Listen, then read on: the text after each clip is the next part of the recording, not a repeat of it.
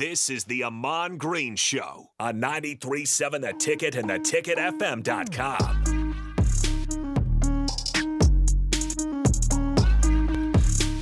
All right, welcome back into the Amon Green Show. I'm Harrison Arns, running the ones and twos. Host as always, Amon Green in studio, and we want to shout out Kendall Warnock from A1 Automotive. Joined us on the first segment to go ahead and talk about the awesome deal he's doing for veterans. Again, uh, veterans get your car serviced for free on that Thursday. Just pull up as soon as the doors open, and uh, they'll try to get as many in as they can. If they got rolled over to Friday to get them in, they'll do that. Even if they got to do it again on Monday, they'll do that. So word of mouth, spread it out. A1 Automotive, Kendall Warnock, awesome opportunity for veterans. But Amon Green. I'll go ahead and throw it to you. I know Nebraska Esports. We had some official rankings you were talking about coming out now. Yeah, um, but yeah, also too Kendall and what they're doing at Automotive uh, Auto One is, you know, veterans as we were talking right, um, we went off um, for break. They won't ask for that help. You know, they won't say, "Hey, I need help." It doesn't matter how many years they're in, and they just built that way mentally. Yeah. Um, similar to most athletes. So, you know, help out.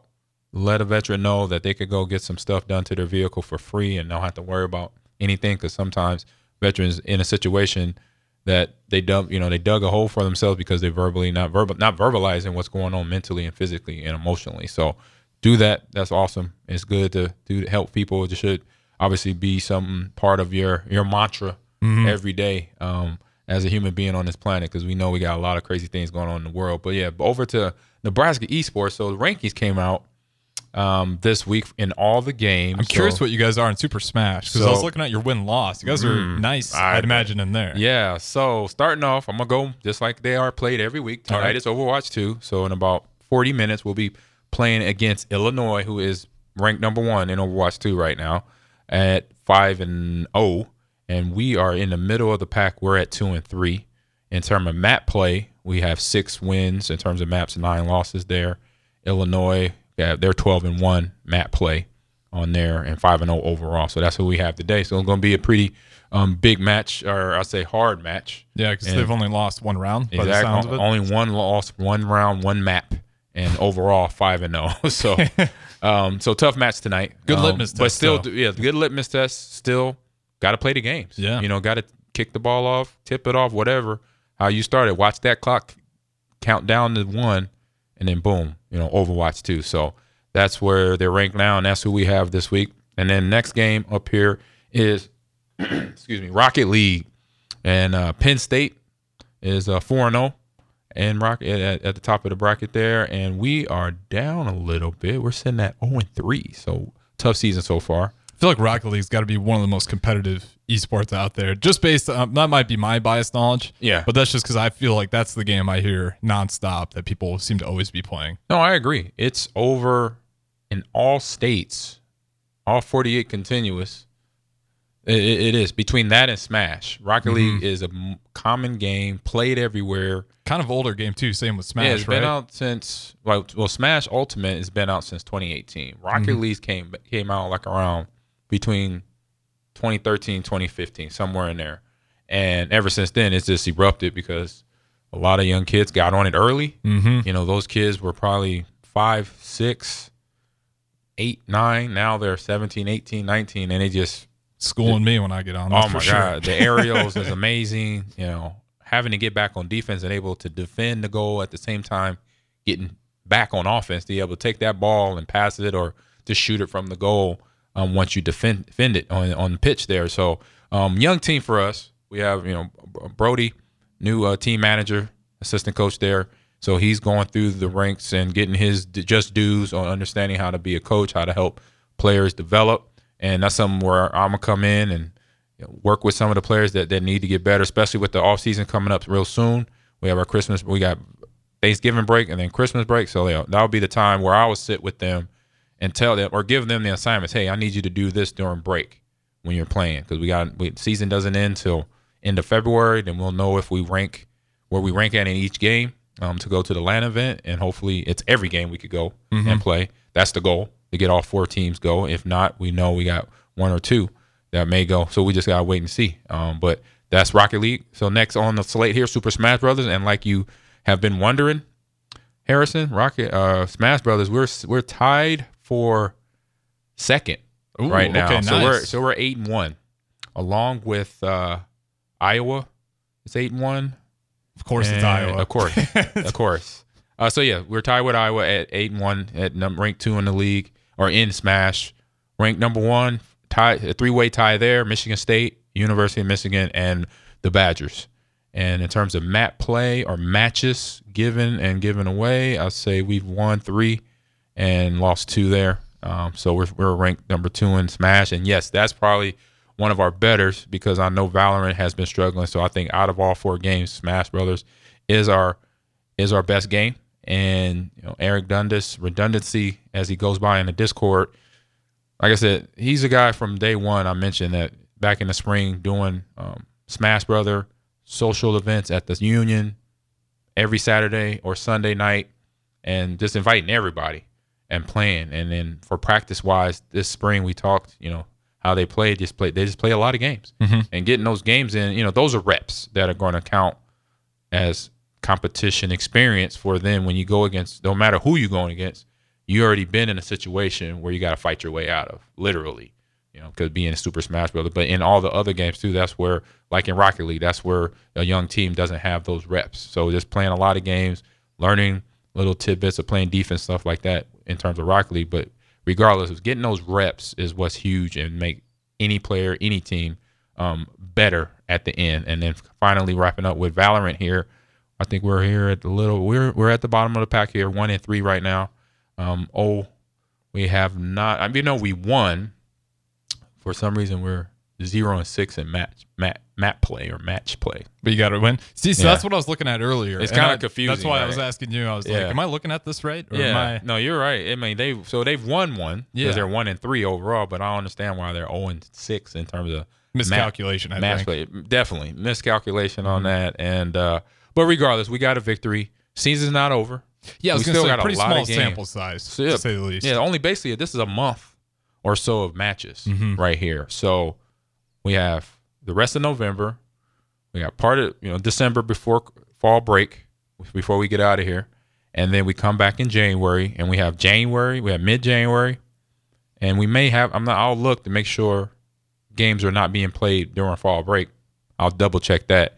But from my knowledge, is obviously once school comes back, then we have half of January, all of February, Mhm. and then at the end of February, we'll know where all the when the dust settles, who's what's everybody's record, and then who are we taking to the LAN event, which will be announced Thanksgiving weekend. We'll find out where we're going. And is that like the cream of the crop tournament? Yep, that's the cream of the crop. Whoever is the top four in all these games are heading over there.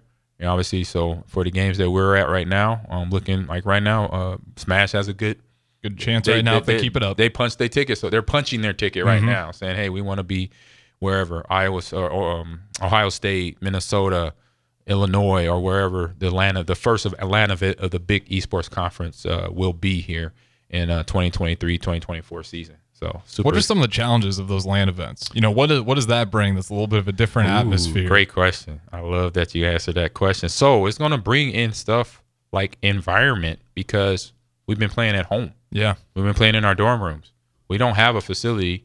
Ohio State has a facility. Um, I believe Penn Penn State has a facility.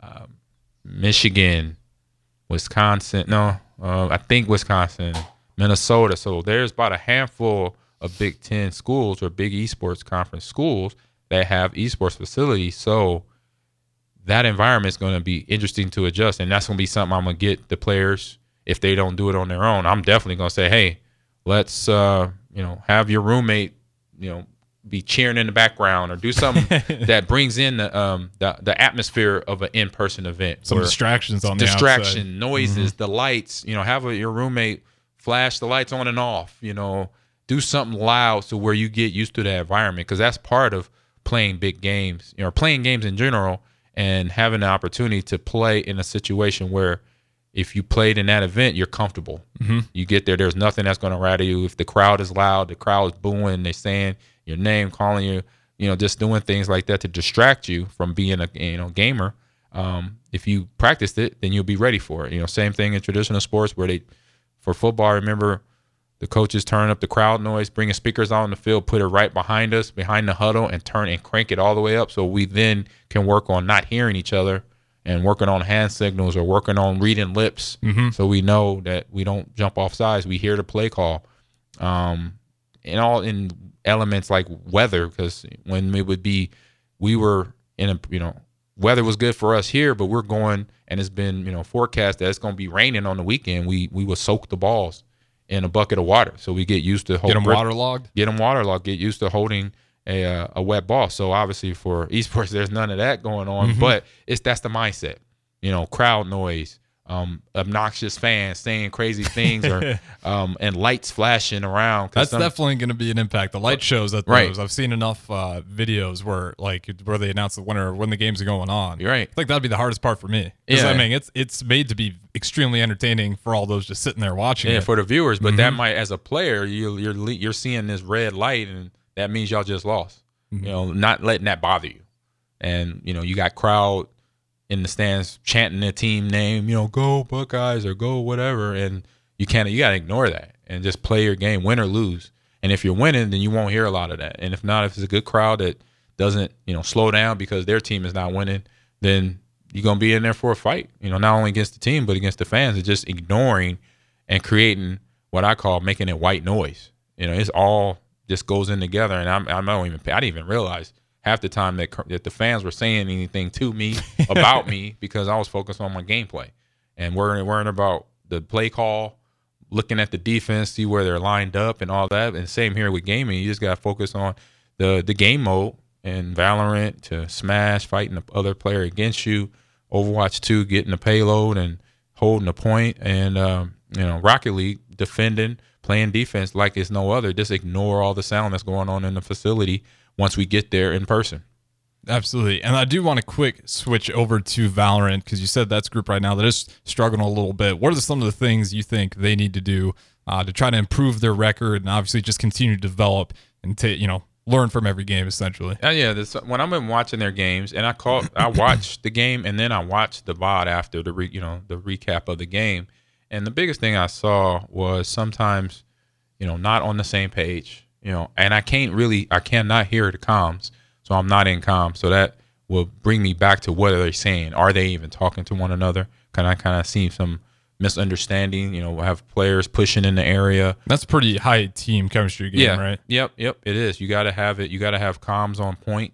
Um, so I'm not saying they're not talking. I just don't know because Right. I, I can't hear comms. So I'm pretty sure maybe they're talking. Maybe there's a misunderstanding of what what the player might have said and covering the area.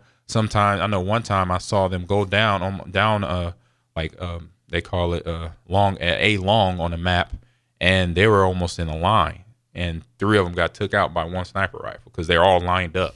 And I was like, that's you in a, any shooter, not just Valorant, any shooter. That's like you don't do that. You know, you don't line, and if it's two or three, it, it- try to stagger each other. So if that make make that guy work to kill you, you know, or to hit you with a headshot.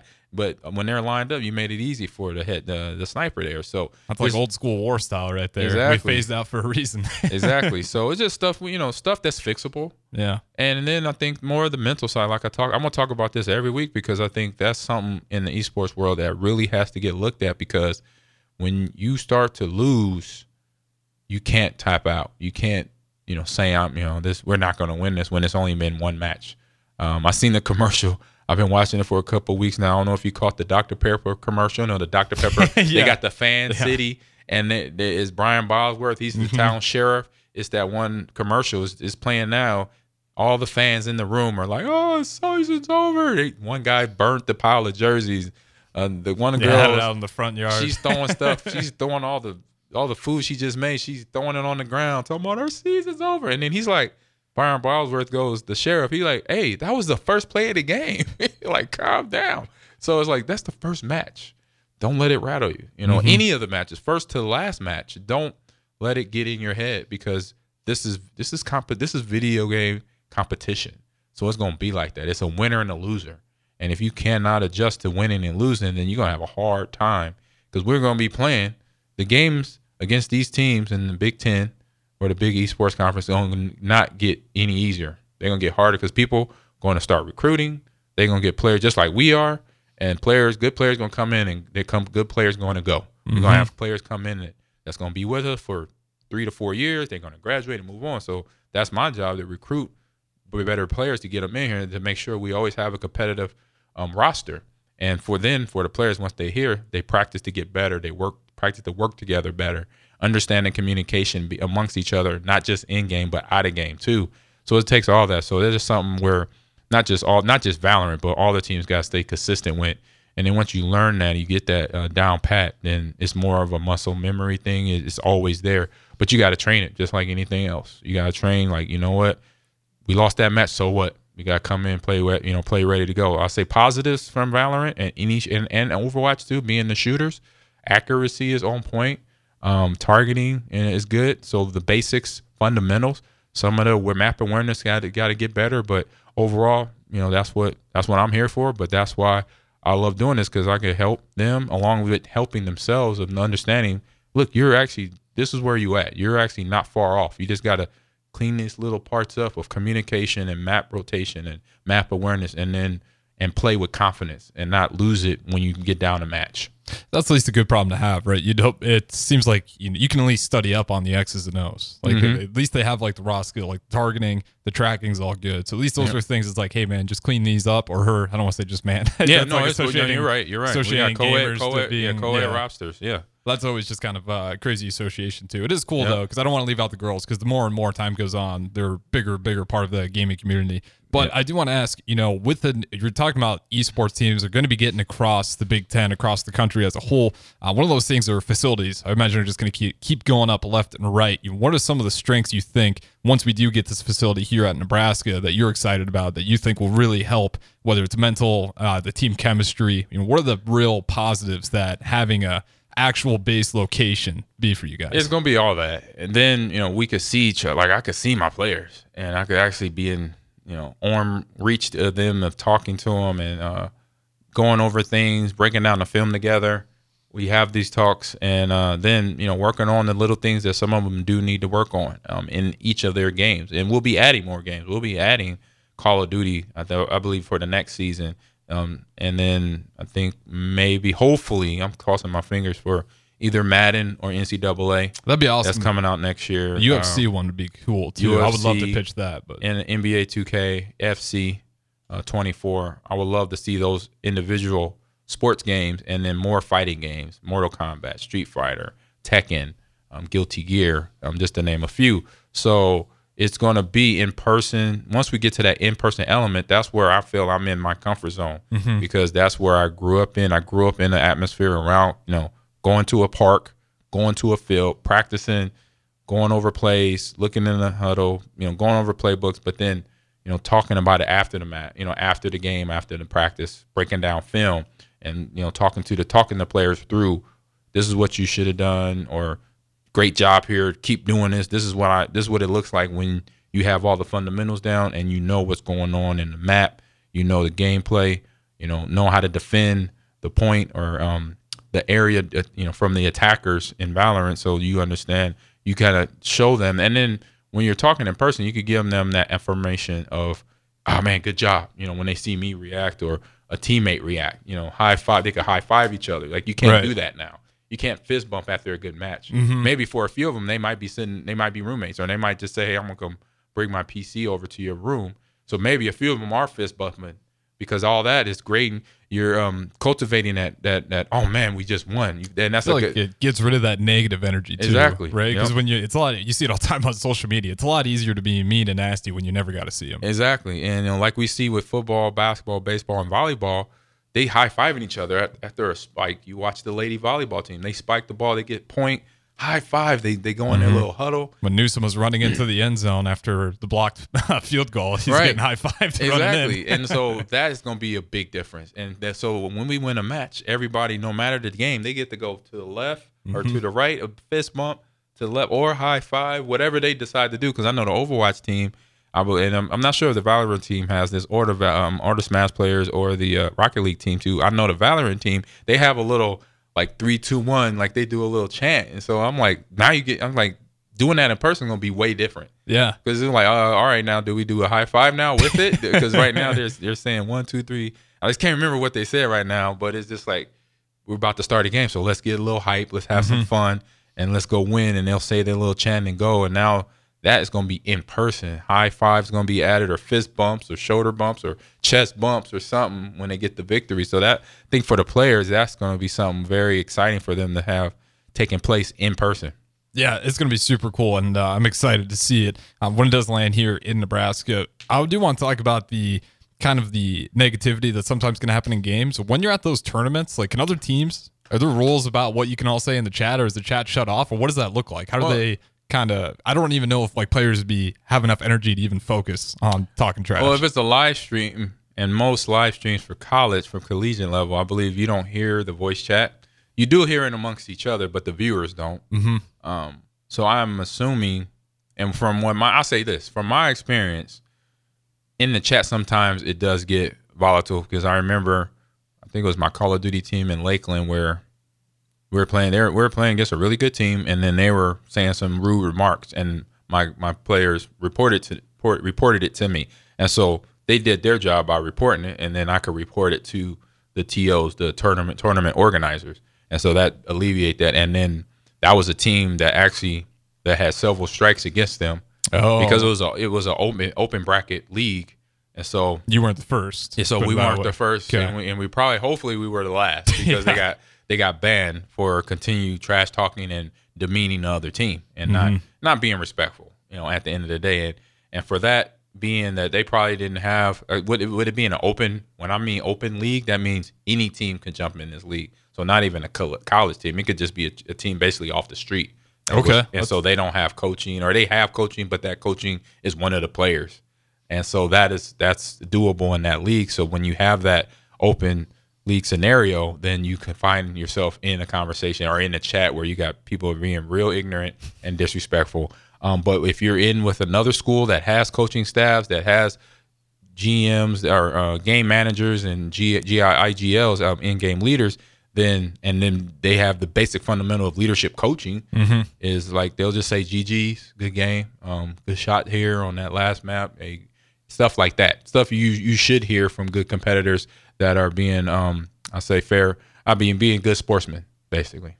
Yeah, because it definitely uh, take you out of a game as soon as you know. I've had uh, games in Rocket League. I, I'm sure you're familiar with how, how the rankings work. You'll jump up a rank if you win enough, and I'm always at this threshold. Every time I jump up a rank, and I'll play twos or whatever, I can tell I'm at the bottom of that rank now. And whoever my teammate is, if I mess up like once or twice within that first minute, they'll just quit. They're just Oh, out they, of they can't take it. yeah, and it's like it's that mentality thing, right? It's like calm down. We, we can maybe figure it out here yet, but Yeah. nonetheless, uh, Stay in there, it's man. definitely a big thing across the board. Mentality is always a major factor. But we got to go ahead and throw it to our second break here on Yep. the Amon Green Show. I'm Harrison Arns running the ones and twos. We got Amon Green host as always. And if you guys want to join the show, 402 464 5685. We'll talk to you guys on the other side.